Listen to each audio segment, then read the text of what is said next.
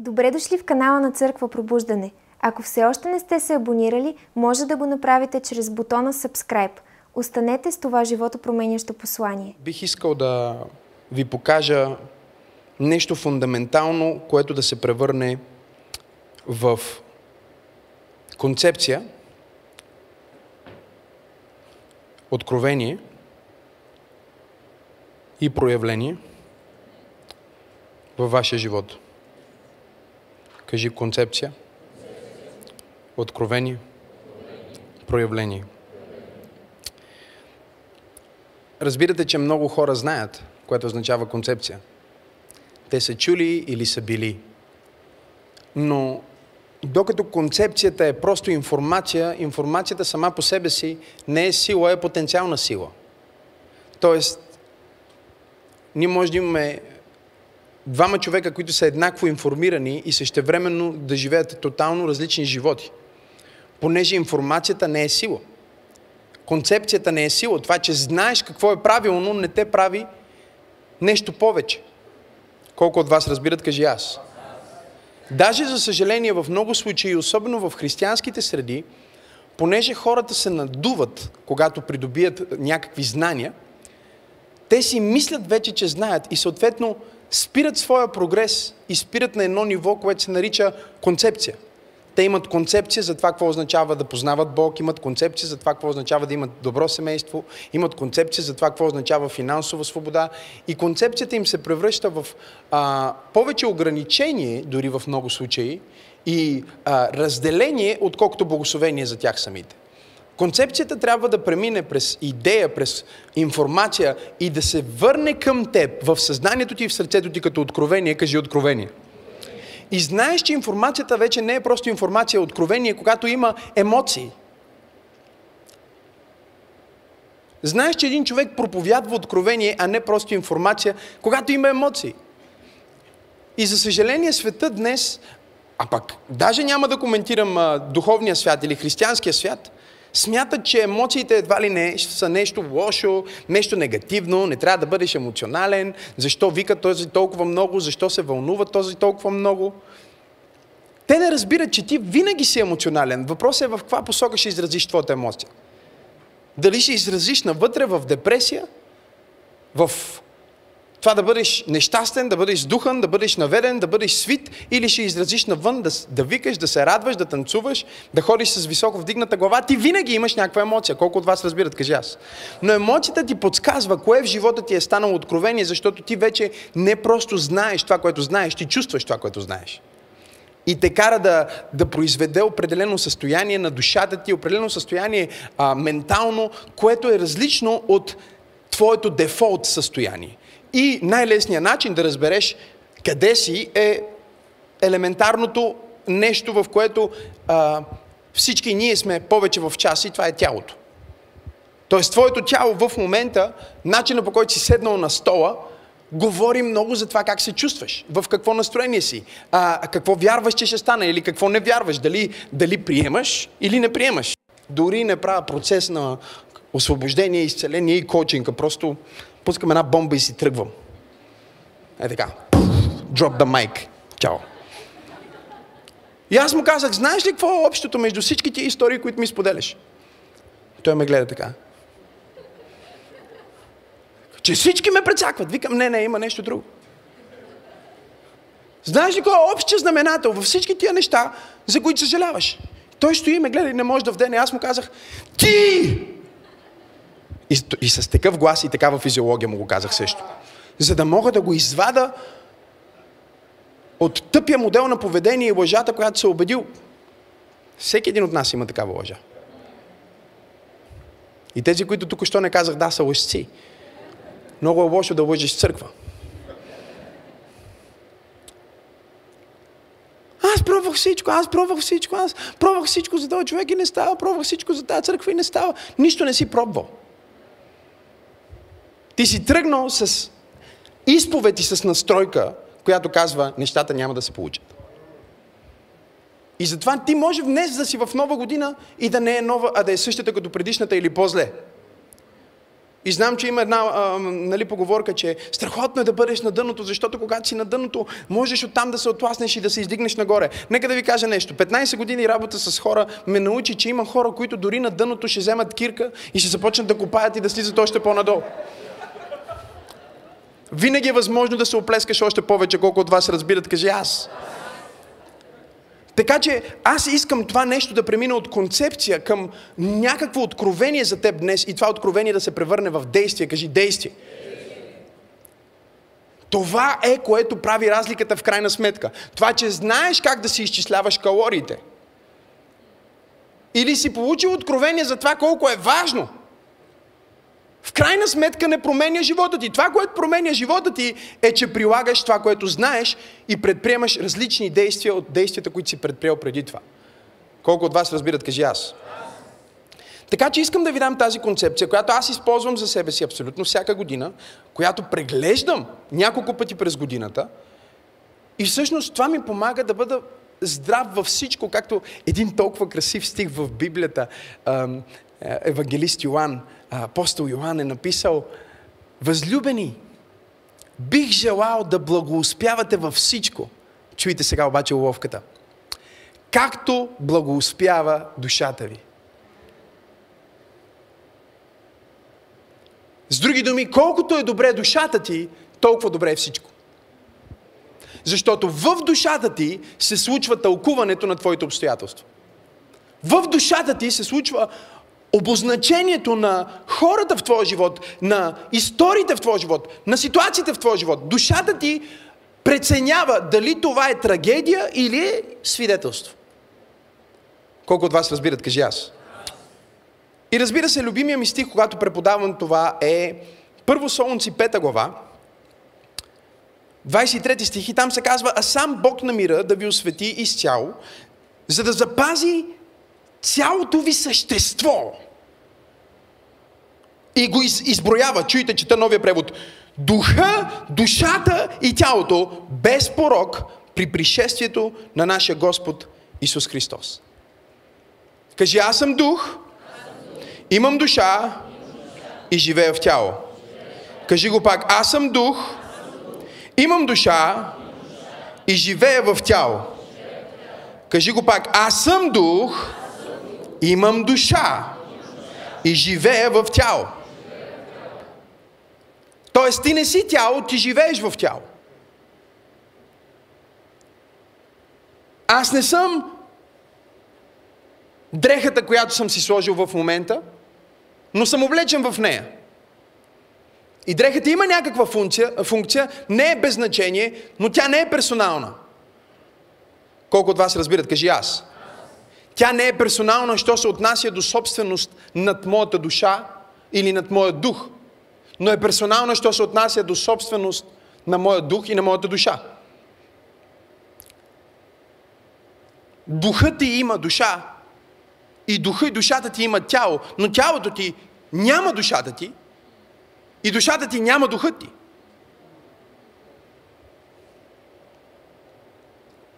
Не, вие не чухте това, което казах. Следователно, ако ти не можеш да разграничаваш кой съм аз всъщност от тези три гласа, защото ти имаш доказано научно, три гласа, които ти говорят, три ума, които през цялото време дискутират нещата в твоята глава. Ако си се питал, кои са тези тримата, които си говорят, докато ти пътуваш в метрото насам.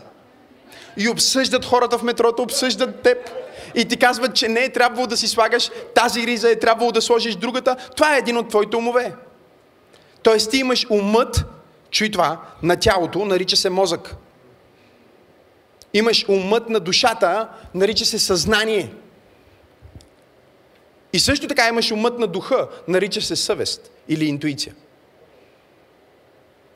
И ако тази година ти ще имаш различни резултати, ти трябва първо да преживееш процеса на възстановяване на твоя дух, след това да преживееш процеса на възстановяване на твоята душа и да стигнем и до процеса на възстановяване на твоето тяло.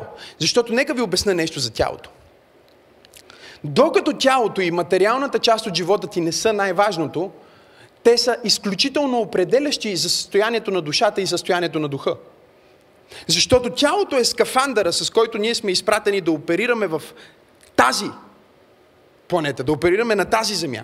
Затова е създадено от земята, според а, записа в битие, за да може да кореспондира с всичко материално. Душата ти е онова, което Бог ти подари в момента, в който тялото и духът ти се срещнаха. Вдъхна в ноздрите му жизнено дихание и човека стана жива какво? Душа. Тоест душата е плода на срещата между духа и материята. Тоест всеки път, когато духа и материята се срещнат, се възпроизвежда душа. И душата се състои от ум, чувства и воля. Кажи ум, чувства, воля. Кажи емоции. Там са емоциите. Но интересното е как всъщност твоето тяло рефлектира на твоята душа и как твоята душа рефлектира на твоя дух. И ако един човек, например, не е приел Исус Христос за свой Господ и Спасител, според християнската вяра този човек е духовно мъртъв. Но искам да разберете това. Той не е духовно мъртъв в смисъл на това, че е мъртъв все едно не съществува. Колко от вас разбират? Кажи аз. Затова Бог говори и на светски хора. Затова и светските хора имат съвест. Тоест, духа им не е мъртъв, просто духът им е поробен. Духът им е в състояние на сън. Духът им е нео в матрицата. Духът им е затворен от системата на материята и е поробен там. В момента, в който ти приемеш Исус Христос за свой Господ и Спасител, се случва най-важното нещо в християнския живот, което се нарича регенериране. Кажи регенериране. Регенерирането е процес, който се случва в твоя дух и той се случва, когато ти изповядаш Исус Христос за твой Господ. Буквално това, което става в момента на регенериране е много силно. Може ли една вода или да ми дадеш? Това, което се случва е, че това е твоя дух. Разбирате ли ме? Това е твоя дух. Да, нека да си бем малко вода тук. Тогава идва обаче и Христос. Тук е Христовия дух. Колко от вас ми следват, кажи аз. В момента, в който ти поканиш Христос да живее в тебе, Той идва в твоя дух и се влива в теб. Сега вече твоя дух и Христовия дух са един нов дух.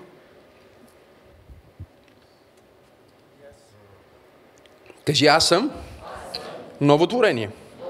Старото премина, всичко стана ново. Кажи, аз съм ново творение, старото премина и всичко, кое, всичко, кое, всичко стана ново.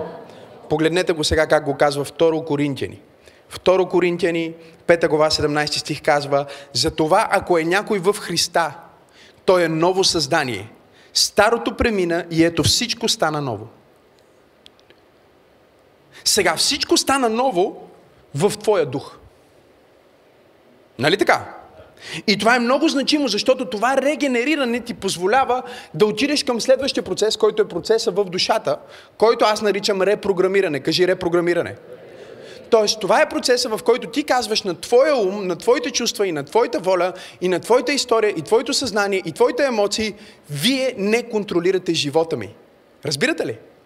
Духа преди Христос е като един конник, който е вързан за врата с юздите на коня и коня води конника. Като роб. В момента, в който срещна Христос, в момента, в който срещна вярата, Бог взе тази връзка на душата ти и каза, твоето място е на коня. Твоето място е отгоре и ти трябва да управляваш чрез юздите, което е душата. Твоето тяло, което е тялото, коня. Тоест, твоя дух минава от робството, както го нарича апостол Павел в посланието до римляни, робството на греха и смъртта, закона на греха и смъртта. Той казва, закона на животворящия дух в Христа ме освободи от закона на смъртта и греха. С други думи, аз вече не се определям според това, което чувствам. Не се определям според това, кое, как изглеждам в огледалото. Благодаря за това, Амин. Не се определям според това, кой какво е казал за мен. Не се определям според това, в коя държава съм се родил. Не се определям определям според това на колко години съм. Аз имам само едно определение и това е Божието. Духът е пълна свобода. Аз съм свободен да познавам Бог, да общувам с Бог и да изразя Неговия дух на планетата. И всеки човек е изпратен на тази земя с точно такава мисия, да изрази онова, което Бог е заложил в духа му като капацитет. Някой го прави чрез музика, друг го прави чрез писане на книги, друг го прави чрез управление на бизнес, някой го прави изграждайки сгради.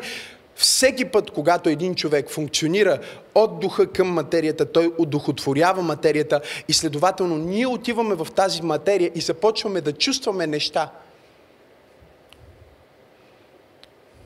Ние чувстваме онова, което Него го е вдъхновило. Кажи дух, душа и тяло. Следващия процес се нарича репрограмиране в който ти започваш да работиш с твоята душа и с твоето тяло, защото, както казах, те са тясно свързани.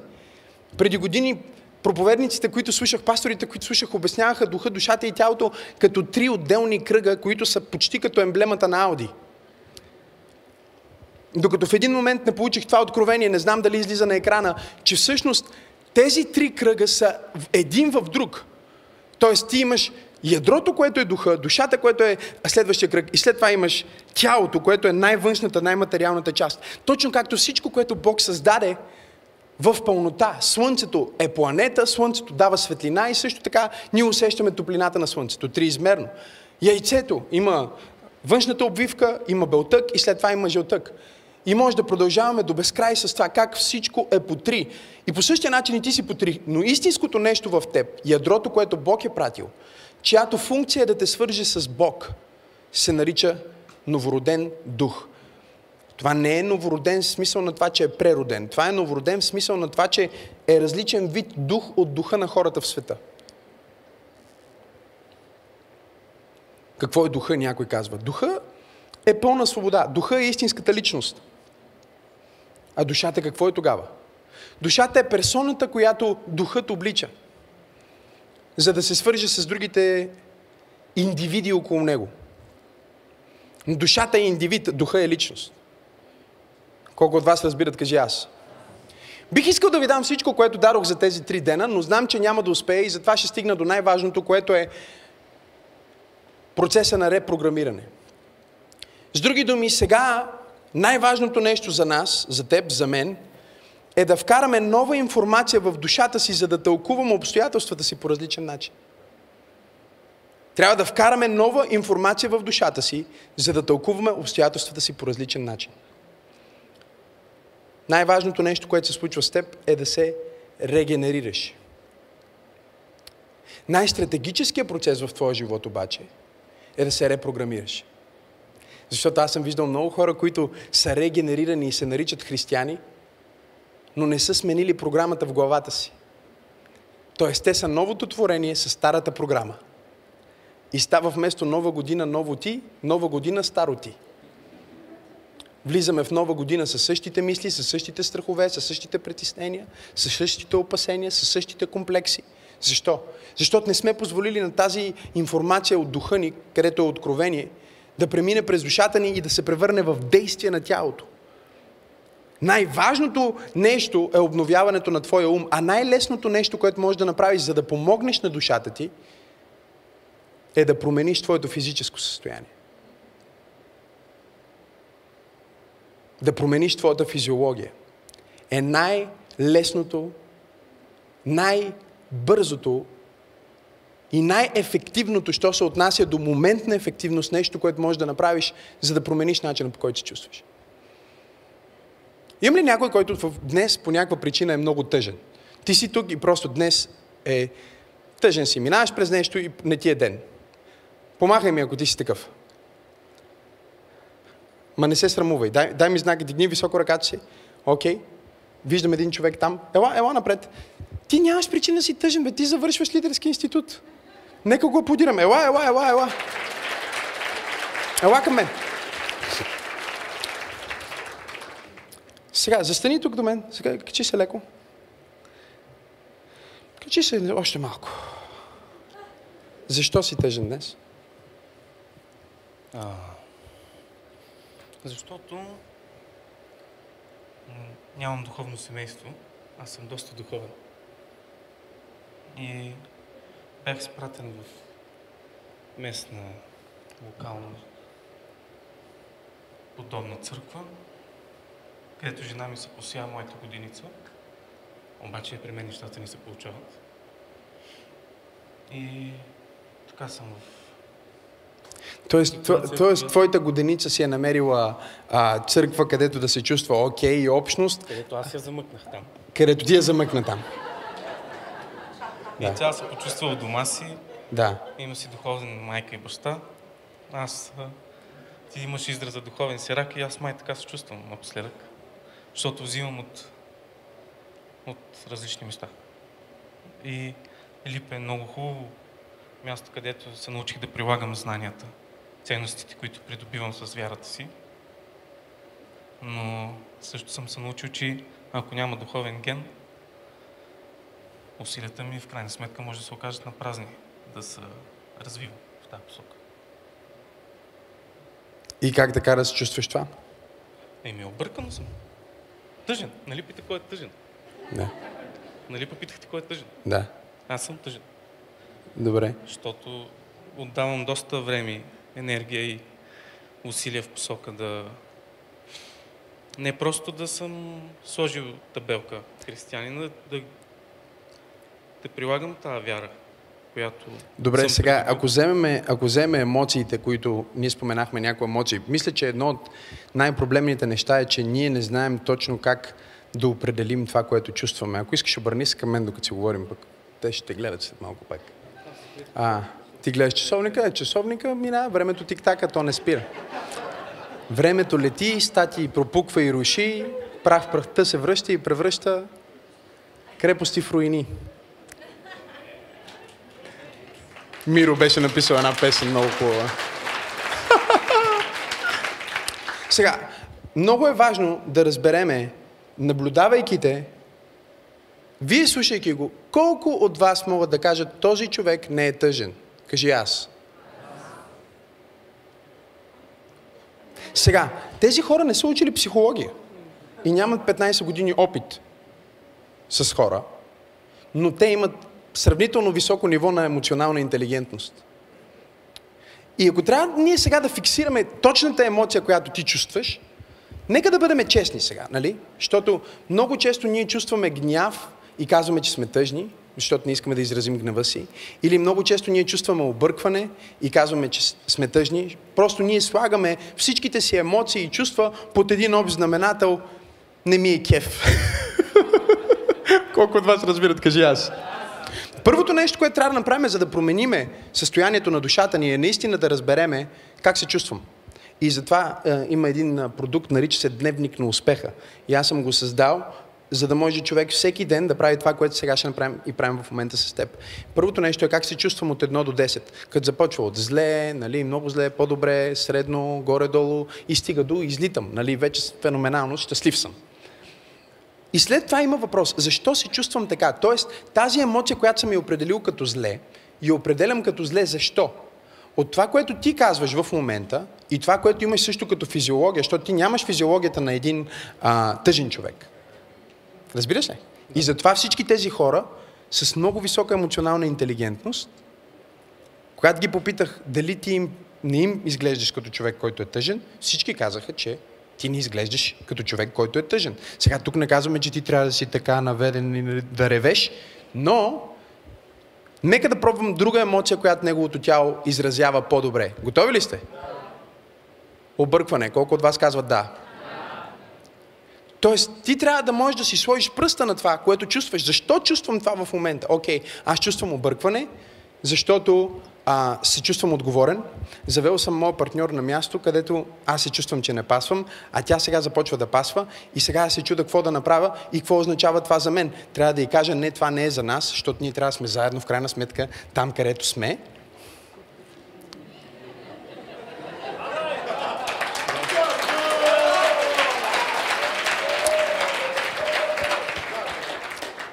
И сега, забележете, това не, в момента аз не включвам никакви пророчески дарби. Единственото, което работи в момента е физиология, емоция и разговор и аз си говоря с него и се опитвам да разбера откъде идва това чувство и защо той е там в момента. Кажи на мен. Да, Да, да, да. Да. Да, да, ние натам отиваме. Да, благодаря. Той казва, кажи го, моля те и на мен. ще те заведа, ще те заведа, ще те заведа. Но ето, ето нещо това. Можем ли да, да го аплодираме първо, защото се изисква голяма смелост да направиш това, което този мъж направи тук. И голяма откровенност да излезеш и да кажеш нещата както са. Колко от вас са съгласни? Сега, в момента, в който ние всички правим грешни избори и ти в момента, а, смяташ ли, обвиняваш ли на някакво ниво твоята, а, твоя партньор, че А, тя... в никакъв случай. Не, не обвиняваш. Защо Не. не обвиняваш? И за какво да винявам, че се чувства добре? Не. По-дълбоко. Защо ти не си и казал директно на нея, виж какво, не става така, ние не можем да бъдем на различни места, това не е моето място. Защо не си го казал? Еми, споделих, че не, не се усещам като в... Да. Но защо, защо не си бил директен с нея, да й го кажеш и да я върнеш обратно към позиция, в която да започнем търсене заедно? Ами, защото усещам, че тя няма да иска. В смисъл, че тя си е окей. Жената и казва, какво да я казва, сега да бъде някъде, където ще е зле. И сега да кажа, излез си от семейството се едно, че. Не, аз мисля, че това, което става в момента в теб, е, че ти казваш, аз я заведох там и това беше грешка и се чувствам супер объркан, защото направих това нещо и сега не знам как да го оправя. Но е много красиво, че не обвиняваш, защото повечето хора в обстоятелства като тези започват да обвиняват своя партньор или своя приятел или човека, с който правят бизнес, за нещо, което те самите са създали. Колко от вас са съгласни? Ние сме специалисти в това. Да им прехвърлиме после на хората, примерно на годеницата или... Тя съпруга ли ти или годеница, извинявай? Годеница. Годеница, да. На годеницата ти да й кажеш, ти как можеш такова... И да почнеш да вкарваш вина и да играеш играта на вина. Сега, какво е правилното според теб да направиш?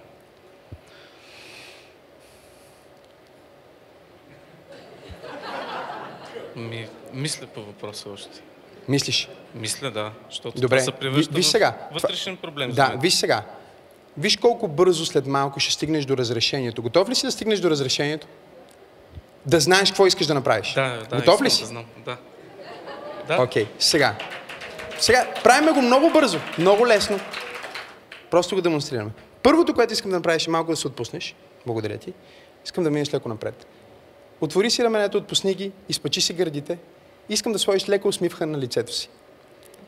Леко усмивка. Сега, трудно е да бъдеш ядосан, когато имаш това тяло. Нали? Когато имаш тази поза, тази физиология. Колко от вас разбират? Е, е, ето ви пример. Искам да се усмихнете максимално. Усмихних се максимално там, където. И сега се опитай да си раздразнен. Нали? Имаш две опции. Да си махнеш усмивката, нали така? За да си раздразнен. Тоест, когато твоята физиология... Той го пробва в момента на живо. Когато твоята физиология и твоето емоционално състояние са в противоположности, тогава в един момент ти трябва да решиш. Виждали ли сте тия хора, които имат, нали? Като патици. да, които имат просто а, нещо се случва и те не знаят точно как да, още не са решили как да реагират. Тялото им тръгва да реагира, душата им го спира и накрая излиза нещо от сорта на Е, така се дигнат ръката. така се дигна ръката. Колко от вас разбират, кажи аз. Сега, идеята е следната. Знаете ли какво казва апостол Павел? Апостол Павел казва следното нещо. Той казва, имам тази борба вътре в себе си, че знам какво искам и какво трябва да направя. Но не правя с тялото си това, което знам и искам, а правя това, което не искам. С други думи, той се надъхва и казва, сега ще направя това, ще кажа това. Но в един момент тялото му прави нещо различно. Колко от вас са били в такова положение?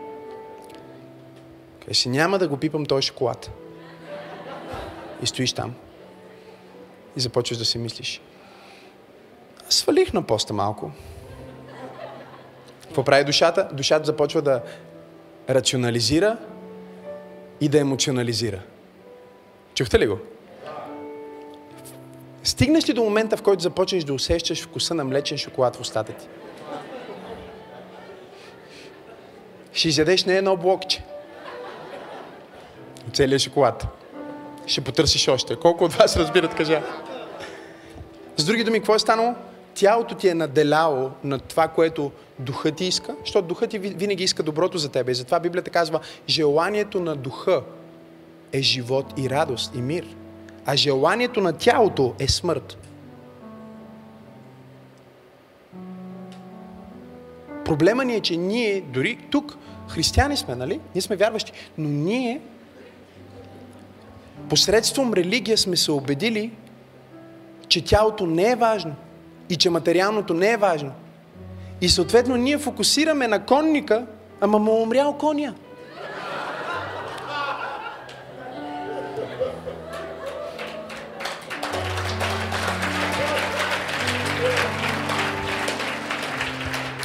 Умрял му е коня на конника и той сега трябва да ходи пеша. Или да си сложи коня обратно на врата. И това е религията. Това е което религията прави. Религията казва не бъди щастлив, не бъди богат. Що се усмихваш толкова много? Някога били ли сте в църква, която да ви кажат защо си толкова тъжен или сериозен? Не, нямам проблем в църква да си сериозен и тъжен. Но ако отидеш твърде усмихнат или твърде добро изглеждаш на църква, ще кажат какъв повод имаш днес. Разбира се, това не е в тази църква. Защото ние разбираме, че в момента искам да стоиш в състоянието, което те помолих. Леко усмихнат, да. да. Виж, трябва да си в съзнание първоначално, преди да стане идентичност. Разбираш ли? Всъщност минава през неокортекса, който е ума на душата ти, минава през лимбичната система, което е ума на тялото ти и влиза дълбоко в церебелум. Превръща се в навик, в идентичност, в поведение. Колко от вас карате кола? Кажи аз. Окей? Okay? Колко от вас сте карали кола и по едно време сте се сетили? Маля, аз в момента карам кола. Оня ден бях така. Спирам на един светофар и си казвам, Господи, аз карам. Кога се качих тук? Що, защо? Защото главата ми е в а, църква пробуждане, разбирате ли? Главата ми е в нещо абсолютно друго. Но аз съм зад вулана. И си помислих, слава на Бога, че всички не сме едновременно така, защото щяхме да се избиеме на пъти. Но как е възможно ти да не присъстваш съзнателно в колата, да превключваш скоростите, да спираш на червено, да тръгваш на зелено, да спазваш правилата и да караш? Защото е влезнал в по-дълбоко място на ума ти, където е станало част от твоята идентичност. Кажи идентичност. Но преди да стане идентичност, най-бързото, което може да стане е физиология. И тази физиология или начинът по който позата ти и тялото ти стои, моментално отваря душата ти, стой така, както ти казах, усмихни се. Искаш ли да го вземем на следващото ниво? Да. Айде, направи така. Като мистер Олимпия, направи го. Направи го и се усмихни.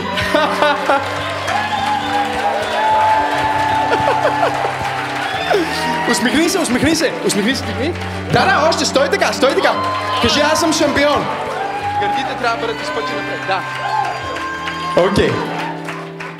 Сега, виж, искам да стоиш в това, защото всички ние имаме, всички ние имаме дефолт, нали? Ние имаме дефолт. Да ти кажа ли какъв е твой дефолт? Ето какъв е твой дефолт. Дръж ми микрофон. Ето това е твой дефолт.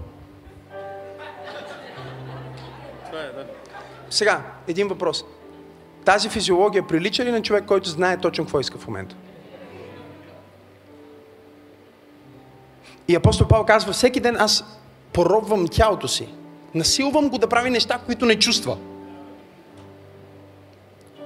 Разбираш ли? Да. Тоест, сега застани, окей, ще го направя по-лесно. Хвани се и така.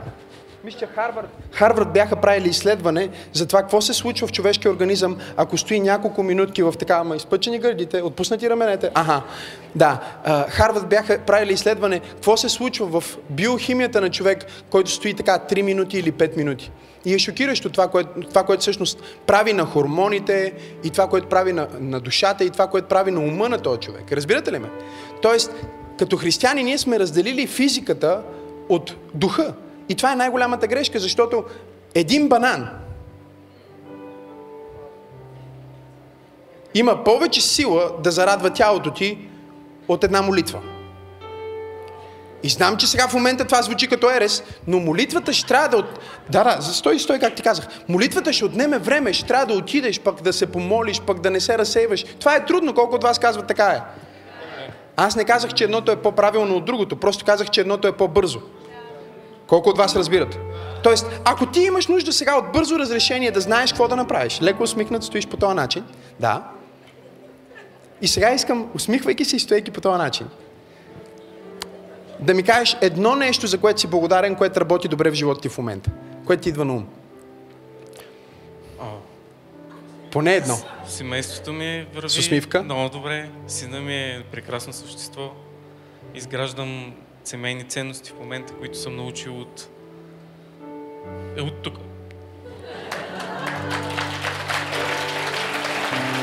Работата ми върви добре.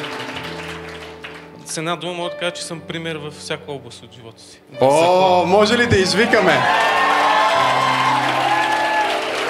Сега, когато си помислиш за това как, колко добре върви семейството ти, колко добре върви също взаимоотношението ти с твоя партньор, колко добре се случват нещата между теб, искам сега да направиш един звук, който е звука на това чувство. Нали? И, и знам, че не е... Нали? Не. Но искам, вземи микрофона и искам да го направиш този звук. По-силно! По-силно! По-силно! По-силно!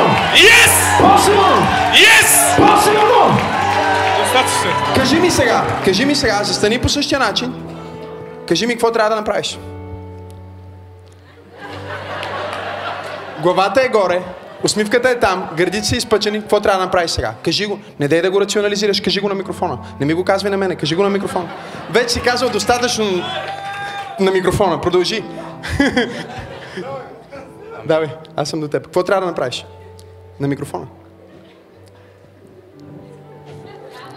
Кажи го. Кажи го.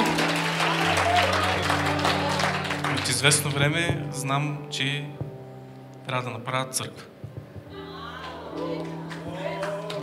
Продължавай, продължавай, се стани.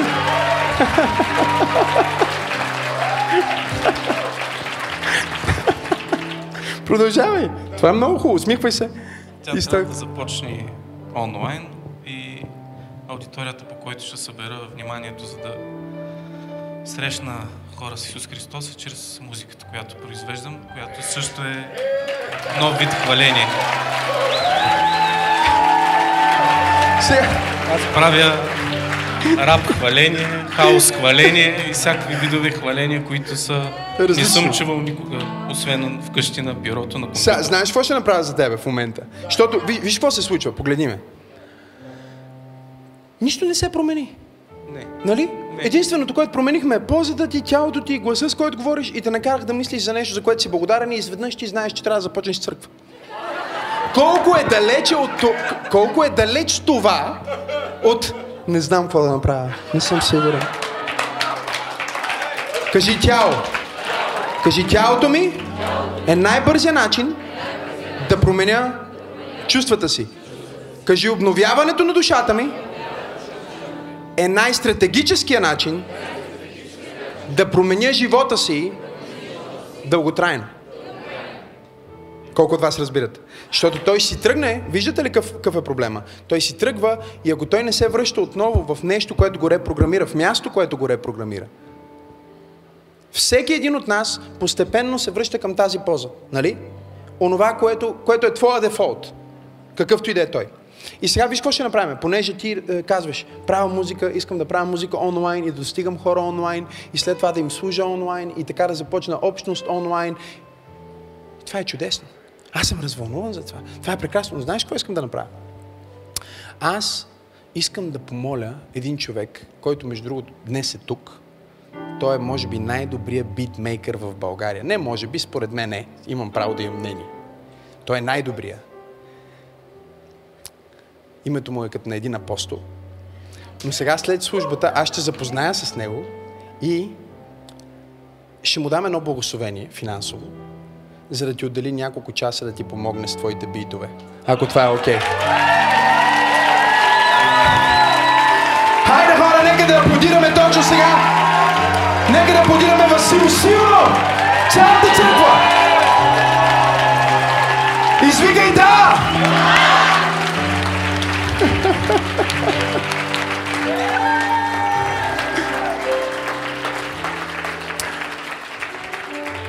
Не знам, човече, живота ми не върви. Ме, изправи се малко, бе. Някой... И вижте, проблема ни е, проблема ни е като християни венци, че християните смятат, че това не е духовно. Нали? Някой може би казва, това няма да промени живота ми. Може би няма да промени целият ти живот, но със сигурност ще промени моментното ти състояние.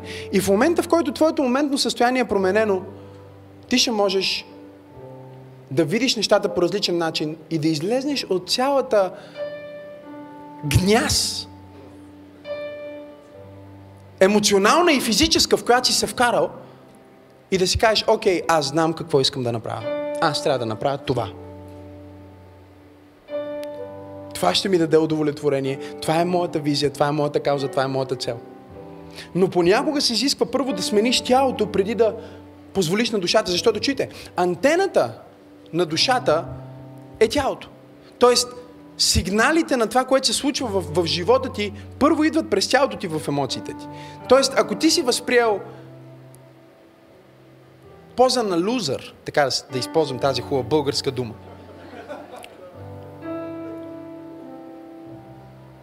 ще бъде много трудно да имаш мислене на шампион. Защото си създал огромно вътрешно противоречие. Тоест думите ти, действията ти, физиката, тялото ти, позата ти трябва да отразява това, което вярваш и това, което искаш да стане. След това, чуй, това е най-лесното. Когато промениш това, тогава казваш сега, как да вкарам достатъчно качествена информация и преживявания, защото това е среда, кажи среда, преживявания, кажи преживявания, информация, кажи информация. Как да вкарам достатъчно качествена информация, как да вкарам достатъчно нова информация, нова среда, нови преживявания в душата ми, така че когато тялото ми възприеме някакво е, различно състояние и когато аз искам да променя моите чувства и моите емоции, да не бъде толкова трудно да ми отреме половин час, а просто да взема нещо, което съм прочел в добрата книга и да кажа, аз имам сила за всичко чрез онзи, който ме подкрепя. Но ти не можеш да го кажеш така, аз имам сила за всичко чрез Христос, който ме подкрепя. Алелу!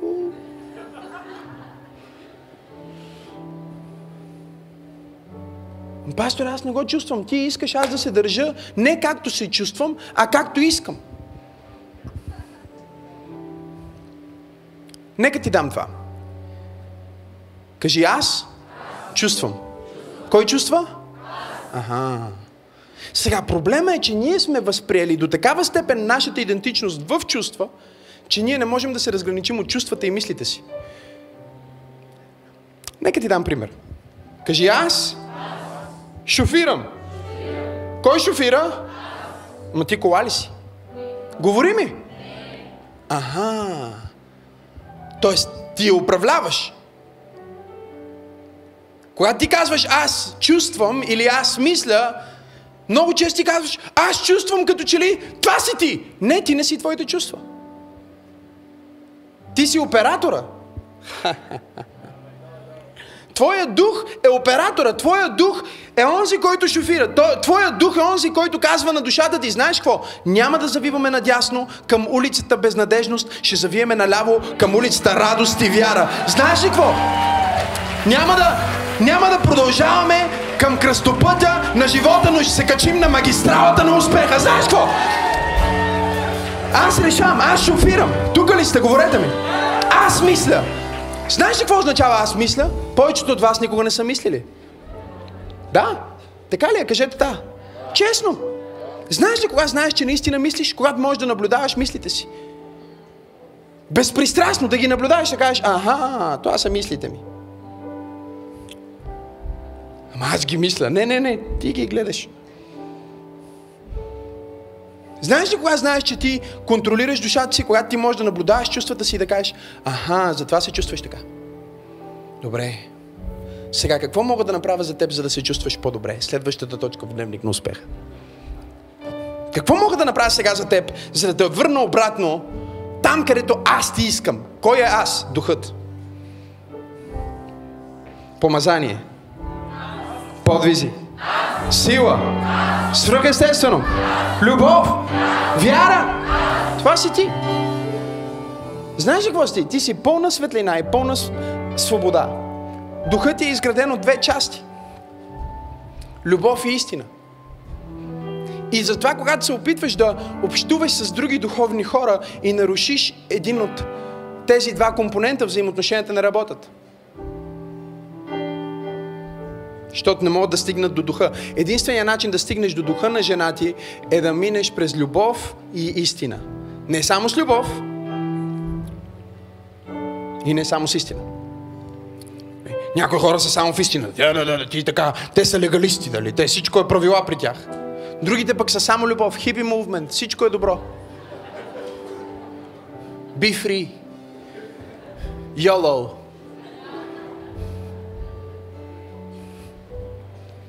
Но духът ти е съвкупност от тези два компонента. Кажи любов и истина. Знаеш ли защо му усещаш в духа в момента, докато ти говоря? Защото ти говоря в любов и истина. Не ти говоря само за любов и не ти говоря само истината. От време на време ти казвам, че си тъп. От време на време ти казвам, че си изумителен. Истината е най-любезното нещо, което можеш да кажеш на някой. Тоест не винаги е най-любезното, но със сигурност винаги е най-любящото. Най-любящото нещо. Кажи, аз съм дух, имам душа и живея в тяло. Кажи, контролирайки моето тяло, аз помагам на моята душа да има правилното тълкуване на обстоятелствата. Това е най-бързия начин. Не казвам, че е най-дългосрочната промяна. Казвам, че е най-светкавичната. Коя е най-дългосрочната? Репрограмиране. Коя е най-важната промяна? Регенериране. Кажи регенериране, репрограмиране. Готови ли са за физиката? Реорганизиране.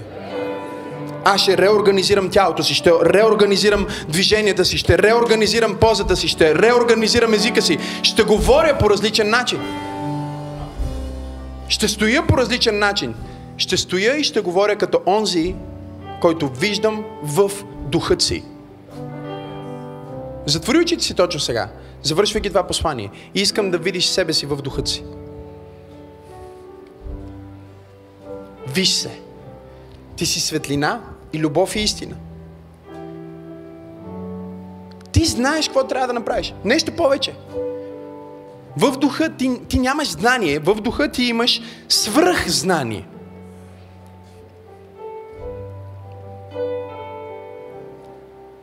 Във вторник започваме пророческото училище, където ще говоря как да чуеш гласа на Святия Дух. Един от уроците, който хората винаги се шокират е когато им преподавам как да чуваш гласа на своя дух. Хората се изненадват. Защо трябва да слушам гласа на моя дух? Смисъл, нали искаме да чуваме Божия глас? Божия глас в теб е твоя дух.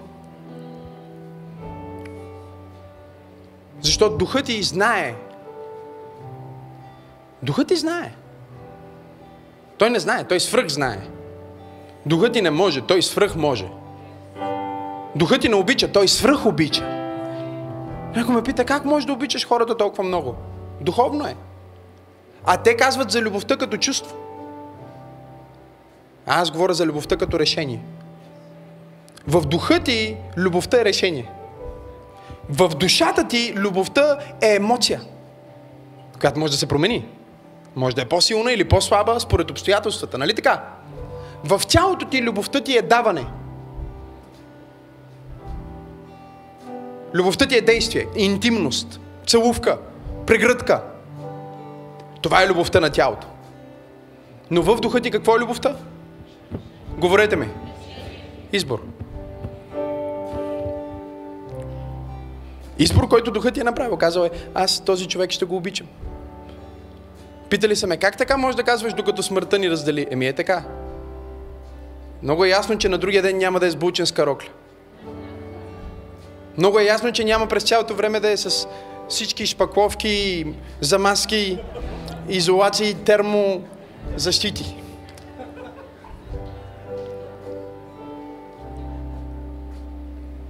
Тази материя остарява.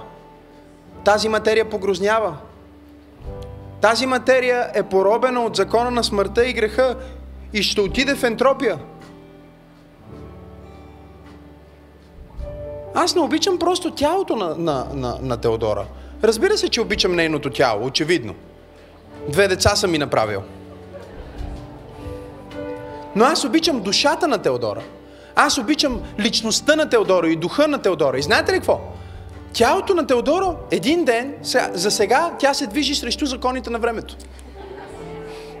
Младостта й се подновява като на орлите. Става все по-красива, все по... Алелуя! Но идва деня, в който ние ще остареем, ако ще е Господ. Ще станем на по 75, 80 и тогава ще почнем да остаряваме. Допреди това не. Но ще има някакви неща в тялото, които ще се променят. Колко от вас разбират, кажи аз? И ако аз обичам само нейното тяло, съм прецакан. Но ако аз обичам личността, духа, Библията казва, тялото остарява, но духът се подновява всеки ден. Духът се подновява всеки ден. И чуй сега, ако аз се умея да калибрирам духа ми и душата ми към тялото ми, да ги вкарам в една линия, аз ще изглеждам по-млад от нормалния човек. На 50, на 60, на 70. Защото ако изживявам духа, духа ми се подмладява всеки ден. Но хората остаряват и изглеждат стари. Днеска видях един в фоето на 30, сигурно изглежда стар. Защото духа му, душата му е опресирана и е стара. Плътта му е изморена от греха. Колко от вас разбират, кажи аз. Ела, Дани и Вики, елата за малко. Искам да покажа нещо. Застанете тук. Ето тук. Ма, на светло да ви виждат лицата. Два високи ангела. Ма не, не, на другата стълбичка, за да не стърчите над мен прекалено много. Е така, почти сме, почти сме равни, вижте. Сега. Вижте го, Дани, вижте го. Дани, на колко си години? 33. 33. Не казва, а, той е просто младок, така се изглежда. Елате след 40 години пак на църква. И ще видите как, когато един човек живее с Бог и за Бог и въведе духа и душата и тялото си в линия, той изглежда по-млад от нормалния човек. Изглежда по-млад. Има хора на 33, като този, който видях в фоето, който изглеждаше на 56. Защо? Защото физиологията му е на 56. Ментално е на 56. Но той казва, аз съм спасен, новороден, ще отида на небето. Ми ще отидеш на небето по-рано. Ще отидеш... Целият грях, когато говорят Библията за грях, не е, защото Бог иска да ти забрани кефа. Нали, хората мислят, че греха е Бог ти забранява кефа. Не, Бог ти казва, виж, ако този кеф си го правиш сега, толкова ще се изкефиш, че ще дойдеш по-скоро на небето, отколкото трябва. Така че кефи се в определени количества. Колко от вас разбират, кажи аз. Когато говорим за нова година, ново ти, ние говорим за това, че тази година трябва да работиш по тези две неща. Някой казва, аз ще работя по духа си. Какво точно ще му направиш? Нека ти кажа нещо за духа ти и да свърша наистина, защото искам да свърша с тази проповед. Духът ти вече е съвършен. Едно време преподаваха в църквата, когато някой се е спасил, ги наричахме бебе. Те са бебе. Той е духовно бебе. Не, той не е духовно бебе.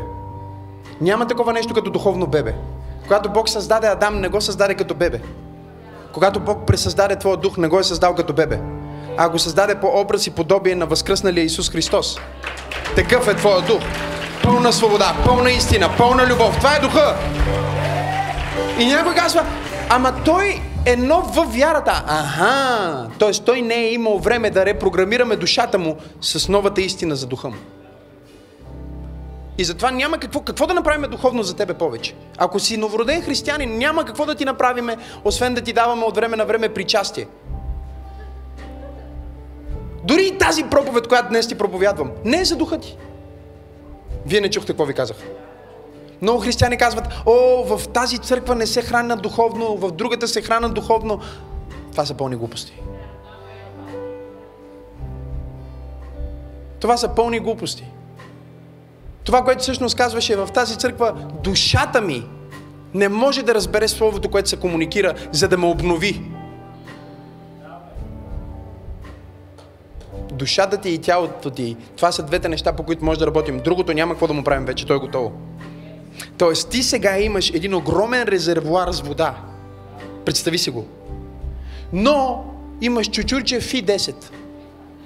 Тоест ти имаш огромен капацитет и много малък проводник. Ти имаш стотици, стотици, стотици кубици вода, но тази вода освояваш през едно чучурче фи 10 едно и капе.